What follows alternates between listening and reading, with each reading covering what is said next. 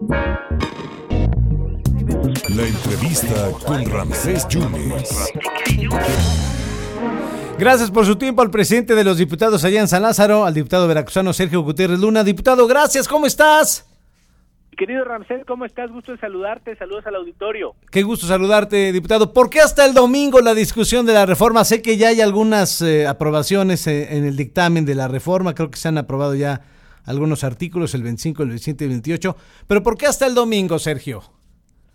Mira, eh, es necesario dar un tiempo para que la gente, las ciudadanas y ciudadanos conozcan algunas novedades. Te cuento rápidamente. Eh, hicimos modificaciones a la iniciativa original que se aprobaron el día de ayer en comisiones de energía y puntos constitucionales, donde estamos proponiendo varias cosas que coinciden con las propuestas de la alianza Va por México, del PRI, PAN y PRD. Eh, y entre estas cosas, eh, lo que se propone a final de cuentas es reducir las tarifas. Esto beneficiaría a 43 millones de familias y 3 millones de pequeñas empresas. También beneficiará a 5 millones de campesinas y campesinos con unas tarifas más bajas en el bombeo agrícola, tarifas especiales para escuelas y hospitales y tarifas eh, especiales para 2.046 municipios, para los municipios del país, y que este ahorro lo puedan invertir en alumbrado público, en parques y en calles. También ahorro de luz con una tarifa menor que no sea la industrial como actualmente pagan los sistemas de agua potable de los ayuntamientos. Hay 1.300 sistemas operadores de agua que proveen el agua al 80% de las familias mexicanas y queremos que paguen menos para que se pueda invertir en la red el agua, drenaje, alcantarillado, tuberías.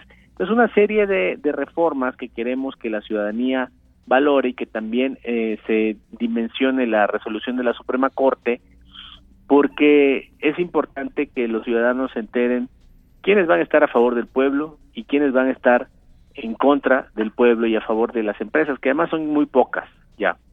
Eh, eh diputado, dentro de estos cambios que propuso la, oposición de estos 12, Ustedes rechazan tres, eh, eh, los nuevos esquemas de, permisos de generación, la interconexión con el Centro Nacional de Redes Eléctricas, antes SENACE, el impacto ambiental, social y antropológico y también el permiso de generación de lo que es la Comisión Reguladora de, Energía. Esos tres puntos, ¿por qué no hay convergencia con ellos? Mira, de, de 12, en 9 hay coincidencia, otros tres quedamos que en parte fueron atendidos por la sentencia de la Suprema Corte y creo que parte del diálogo político es justamente llegar a entendimientos con, pues, con, los partidos políticos.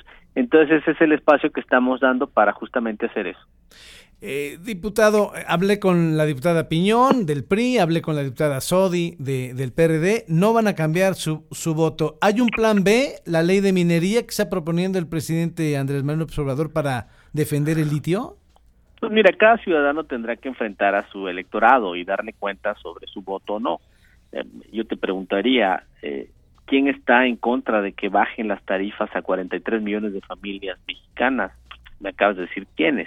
Eso deberá de tenerlo muy claro las y los ciudadanos. Entonces lo que te digo, estimado Ramsés, es que es una responsabilidad ya muy importante para mm, que votemos en conciencia y es el ejercicio en el que estamos no hay un monopolio, no se va a monopolizar la Comisión Federal de Electricidad con esta ley. Pues nuestra reforma está proponiendo que el 46% sea un mercado que esté destinado para que los particulares ahí eh, provean energía.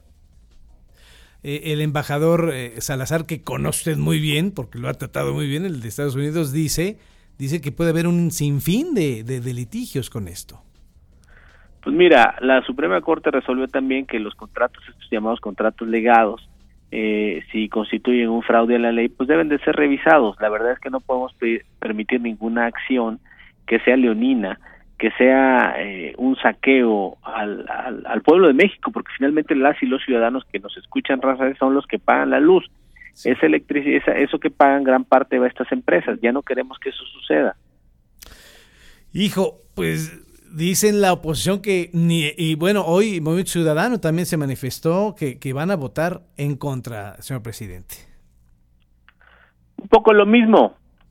Ellos tendrán que responder ante las y los ciudadanos.